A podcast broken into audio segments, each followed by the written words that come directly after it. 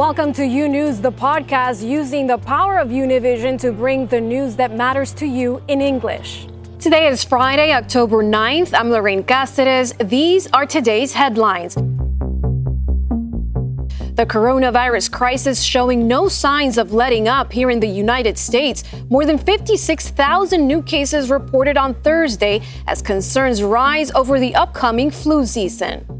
Meanwhile, at the White House, President Trump continuing his treatment for COVID 19, the president reportedly considering a return to the campaign trail in just a matter of days. And just six weeks after Hurricane Laura came ashore along the Texas Louisiana border, Hurricane Delta not taking aim at the same stretch of coast. The latest on the Category 3 storm. This and much more today on U News, recorded live in our newsroom in Miami. We begin with the latest on Hurricane Delta, the Category 3 storm steaming towards the Texas Louisiana border weeks after Hurricane Laura pummeled the same area. Pedro Rojas is standing by in Lake Charles, Louisiana with the latest. Pedro, what's the scene like where you're at? Well, definitely eh, the storm is picking up. We can tell the winds have also increased in the last few hours, but we know in the next few hours this will be critical in this region. And why? Because of the amount of debris left by Hurricane Laura just about six weeks ago. And the realities are that many people haven't been able to start rebuilding their places. Thousands have, have to evacuate overnight. And now this is the reality. For many forecasters, the, the, main, the main concern is the amount of debris that is being left on the ground here in Lake Charles. And the reason being is because when the winds will reach about 100 miles an hour, all of this debris can be called lethal for anyone that will be walking on the streets here. So tonight it's going to be really critical for this region and for the entire southwest region of Louisiana. And the, and the reason being is because many, many residents still did not hit to the evacuation orders. They remain in their homes. And if anyone dared to get out, they could be hit by any of this debris that is left out everywhere. Over 100,000 homes in this region were affected by Laura. And tonight, most of those uh, same structures will be tested with these intense winds tonight. So the reason of, of concern for many local re- residents and authorities is pretty high, and they expect that unfortunately this region is going to hit get yet again. Back to you. A dangerous situation. Thank you, Pedro, for that full report. And now to the And now to the latest on President Trump's health, what we know and don't know. The president claiming he feels well and his doctor clearing him to resume public events this weekend. Still, there are many questions that remain unanswered. Andrea Linares has the latest. Exactly one week after he said he tested positive for COVID 19, the president today declared himself cured after being administered a combination of experimental medications. But we have medicines right now, and I call them a cure. I went into the hospital a week ago. I was very sick, and I took this medicine, and it was incredible. It was incredible. I, w- I could have walked out the following day. But in reality, there is no cure so far for COVID 19. Mr. Trump is boasting his natural attributes are an asset too. I'm back because I'm a perfect physical specimen and I'm extremely young. Specimen? Did he say specimen? Maybe I could agree with that. His d- disassociation from reality would be funny if it weren't so deadly. And Dr. Fauci still concerned with the progression the virus could have in Trump's body in the coming days. One of the issues that we all have to be aware, and his physicians are aware of this, that the history of COVID 19 is that you could look and feel like you're doing reasonably well, and after a couple of days, you could have a downturn. Still, many details surrounding the president's health remain a mystery. His physician, Dr. Sean Conley, has not taken questions since Monday. In a memo, he noted the president completed his course of therapy for COVID 19 and expects him to return to public engagements as soon as Saturday. Trump saying he would want to do a rally in Florida next and then Pennsylvania. And the White House not saying when the president last tested negative. Um, I can't reveal that at this time. The doctors would like to keep it private. The president also telling Fox Business Network that he may have caught the virus at a Gold Star Family's event at the White House on September 27th. But so far, none of the Gold Star families show signs of having COVID. That gathering was after the Rose Garden event with Judge Amy Coney Barrett, but before the president traveled to Cleveland for the debates with Joe Biden and to a rally in Minnesota and later to a fundraiser in New Jersey. But while the president's health appears to have improved, the head of White House security, Crede Bailey, has been hospitalized with COVID 19 since the end of September. He is reportedly critically ill. However, he was infected before that Rose Garden event. Senate Majority Leader Mitch McConnell said he's avoided visits to the White House because he hasn't been comfortable with the steps taken there to prevent spread of the coronavirus. He's repeatedly been seen wearing a mask and has urged others to do so while also practicing social distancing.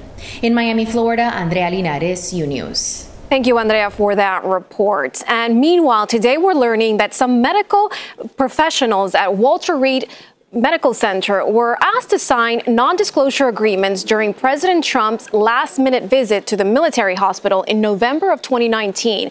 That's according to a personal person familiar with the matter. The request caused anxiety among some of the hospital staff, and more than one person refused to sign the document and were subsequently barred from tending to the president.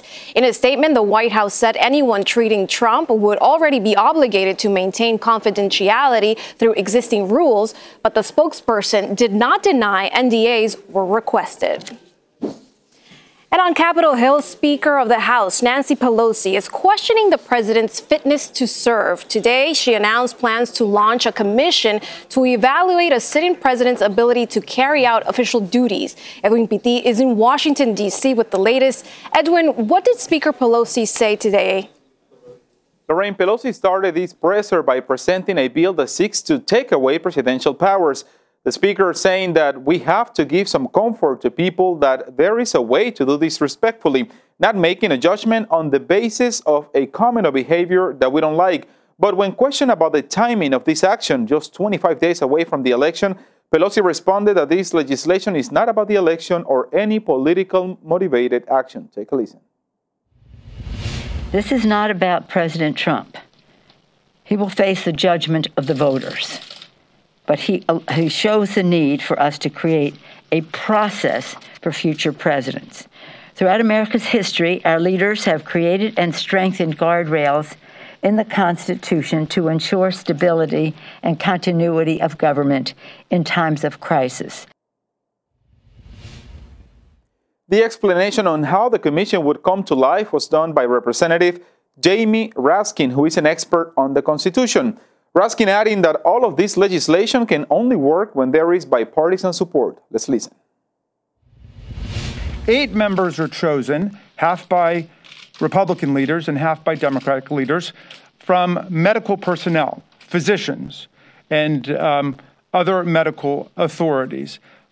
The other eight members are drawn from former the ranks of former high-ranking executive branch officers, including former presidents, vice presidents, attorneys general, secretaries of defense, uh, treasury and state, and surgeon general.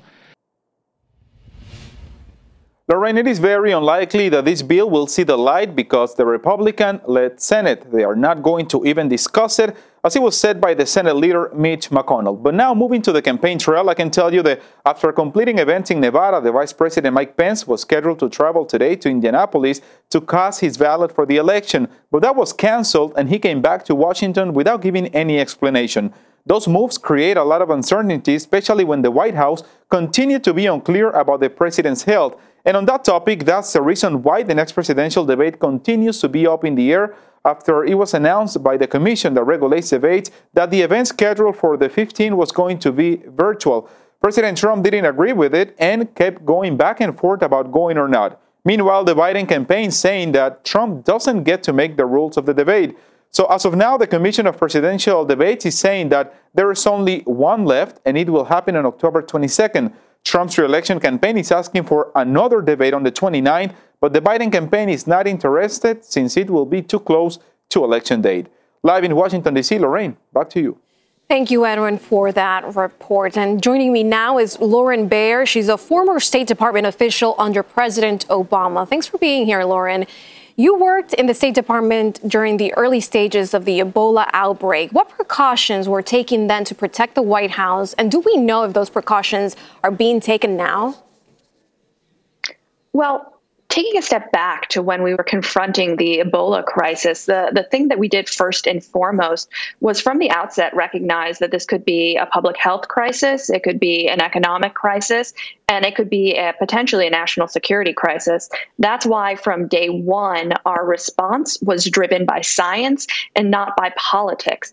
During the Obama years, we never confronted anything close to what this administration is confronting with coronavirus because we were able to nip the Ebola crisis in the bud. It never came to our shores in the way that we're seeing COVID just devastating America right now. Lauren, so far 34 people have been connected to the White House uh, to have tested positive for COVID 19, but the CDC has been sidelined when it comes to contact tracing efforts. What could be behind all of this? Well, once again, I, I, think this stems from the fact that Donald Trump and his administration fundamentally want to treat the COVID 19 pandemic as a matter of politics and not as something that should be driven by science. We have the experts within the CDC, within other government agencies, who can tell us what policies should guide our, or what science should guide our policies in terms of tackling COVID 19. But Donald Trump has had no interest from day one in meaningfully listening to the scientists. Instead, he seems to be interested and driven solely by his own political fortunes. And as a result of this, we have more than 210,000 Americans who have died. It's, it's a really, truly tragic situation. We just heard about Speaker Pelosi and her attempt to ensure there's continuity in power if the president is suddenly unable to handle official duties. But the 25th Amendment already ensures that. Talk to us about what's behind Pelosi's move.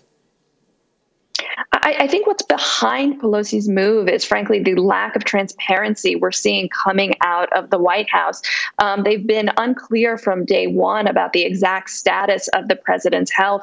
Now, when he refers back to the day he went to Walter Reed, he says he was gravely ill. But if you turn back to what was said a week ago, they said they were just doing that move out of an abundance of caution. What the 25th Amendment does is it ensures that we have continuity of power and that it passes to the, uh, the, the vice president. Now, the 25th Amendment can be invoked by members of cabinet, but it can be also invoked by any sort of body that Congress sets up. And that's what Nancy Pelosi is proposing here. But what I want all of the viewers to remember is that we wouldn't be in this situation at all if the coronavirus pandemic had been handled properly and if the White House were being clear and transparent about the status of the president's health. They are not, and that's why we're considering this bill at the moment.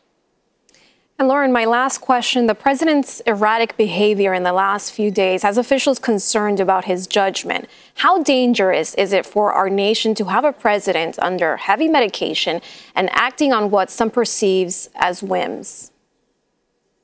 I think I think it's deeply concerning, and I want to highlight that it's concerning from a national security perspective.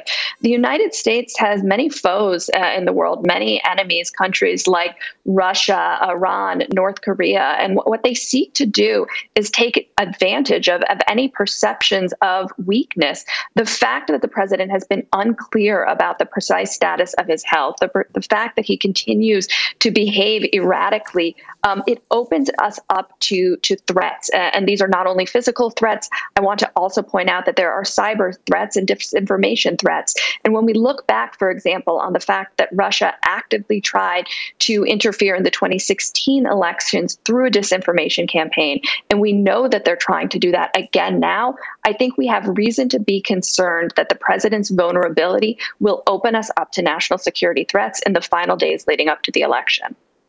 It'll definitely be an interesting few weeks ahead. Thank you so much, Lauren Baer, former State Department official under President Obama. Thank you. And meanwhile, the daily average of COVID 19 cases is rising quickly here in the U.S., and experts are worried about what will happen in the next few months with the incoming winter weather. This as Dr. Anthony Fauci has thoughts on how long we'll need to wear a mask here in the U.S. In the U.S., the daily average of COVID 19 cases is steadily rising, now up to 45,000 a day, more than double since June. On Thursday, the country recorded more than 56,000 cases. At least half a dozen states are seeing record hospitalizations over the past few days. Wisconsin is among four states reporting record high numbers of coronavirus cases. And as colder weather approaches, fears of a new surge growing in the Northeast. New Jersey reporting around 1,300 new coronavirus cases on Thursday, its highest number of new cases since May 29th. In New York City, new lockdowns that limit capacity at houses of worship, leading to protests and two lawsuits being filed against New York Governor Andrew Cuomo by the Archdiocese of Brooklyn and an Orthodox Jewish advocacy group. We didn't break into stores, we didn't loot anything, we didn't hit the police, we didn't burn any police cards. We were just upset that on a plane people can be clustered together by a peace, peaceful prote- protest in Manhattan where people wanted to defund the police and uh, everything else that was okay to be together. But all of a sudden now when people want to go to the house of God and to pray, we're being uh, singled out and saying that we should stop, which does not make sense and a total hypocrisy. Meanwhile, medical experts pleading with Americans to take precautions. If you're gathering together indoors, assume someone in that group that's outside of your family household that could be positive and wear your mask and continue to physically distant. This, as Dr. Anthony Fauci warns, it could be a year before we have a return to normal life. Will people have to wear masks? Yes, likely. I would imagine if we get a good vaccine now, that we could have some degree of normality in the third quarter to the fourth quarter of 2021. On the vaccine front, Health and Human Services Secretary Alex Azar giving an update on the country's progress. Pending FDA authorizations, we believe we may have up to 100 million doses by the end of the year, enough to cover especially vulnerable populations. And we project having enough for every American who wants a vaccine by March to April 2021. The Institute for Health Metrics and Evaluation is predicting about 3,000 deaths daily by January.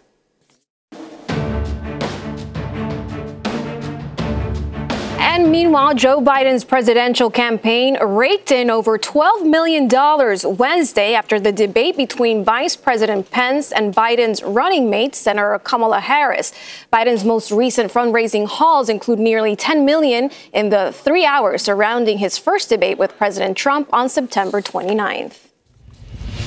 And a surge in absentee ballots cast in states across the country is handing Democrats an early advantage. More than 6 million Americans have already voted in 27 states for November's general election, according to data released by states that have begun accepting ballots.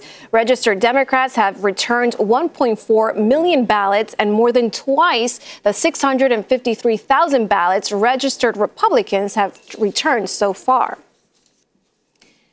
And meanwhile, California has a lot of experience in voting by mail, but this year marks the first time that every registered voter in the state will receive a ballot. As Grecia Lastra tells us, this year voters will also be available, able to track their vote online. More than 20 million mail in ballots were sent out in California to all registered voters for the November presidential election. Voting by mail is nothing new in California. It's successful, convenient for voters, and it's the safest way to protect our health in November. This is the first presidential election in which ballots have been sent out to every registered voter in California, and also the first time that those who cast their vote by mail will have the option of tracking it electronically. To increase the transparency of voting by mail, we are offering the tool Where is my ballot? Where's my ballot? This tracking tool requires voters to register their name, last name, date of birth, and zip code on the California Secretary of State website to receive notifications by email or text message on your cell phone. This system will create confidence in the voter that his or her ballot actually counted. In addition to California, at least 13 other states offer this electronic tracking, including Nevada, Arizona, Illinois, and Florida. Interested voters should visit their state's election website. Reported by Jaime Garcia in Los Angeles, this is Grecia Lastra reporting for U News. More of U News after this short break. Imagine a daily newscast that speaks to you about your world in plain English. Each weekday, we partner with Hispanic America's most trusted news source to bring you the stories from home and abroad that matter to you. They don't know when they're going to be able to go back to work. Victims also from Mexico and this mass shooting. Officials in and out of the residence. We're going to continue fighting. U News covers the news of your world and makes it easy to understand. Your news, your world, U News on Fusion. Welcome back to U News. And now to Southern California, where the victim in South Los Angeles was walking in his neighborhood when he was shot at point blank range. The shooting happens as the LAPD's chief of police says is facing a wave of increased homicides citywide. The security video shows the victim in a white shirt standing on the sidewalk as a dark car pulls up almost in front of him. A witness enters the scene and they talk for a few seconds when suddenly a man exits the vehicle and shoots him in cold blood. The victim, identified by his family as 43 year old Miguel Marquez, falls to the ground as the witness runs for his life. Then the gunman gets in the car and escapes from the scene while Miguel is left dying until a Good Samaritan arrives to help. But it was too late. Miguel was pronounced dead at the scene. LAPD Chief Michael Moore went on the record on the sudden spike in homicides on the streets of South Los Angeles this year alone. With 39 additional homicides as a city versus last year, 101 additional shooting victims from a year ago. This is a pace of shooting and violence that we've not seen in years and now has continued to accelerate. But at the crime scene, the Marquez family is asking for justice for the father of two teenagers. According to those who knew him, Marquez was a handyman in the area and was devoted to his family. Quiero que agarren a the victim's brother, Cristobal Sanchez, told us in Spanish that he wants to see those responsible for his brother's death behind bars. The LAPD says that the department is prioritizing investigations in South LA, given the severity of criminal activity in the area.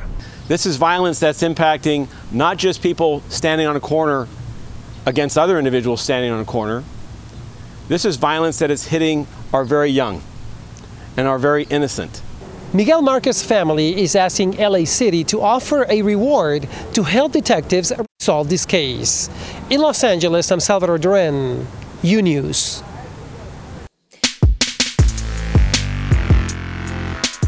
Thanks for listening to U News, the podcast. Don't forget to follow U News on Instagram, Twitter, and Facebook. And if you haven't yet, go to your favorite podcast platform and subscribe, rate, and review. Join us tomorrow for a new episode. Until then.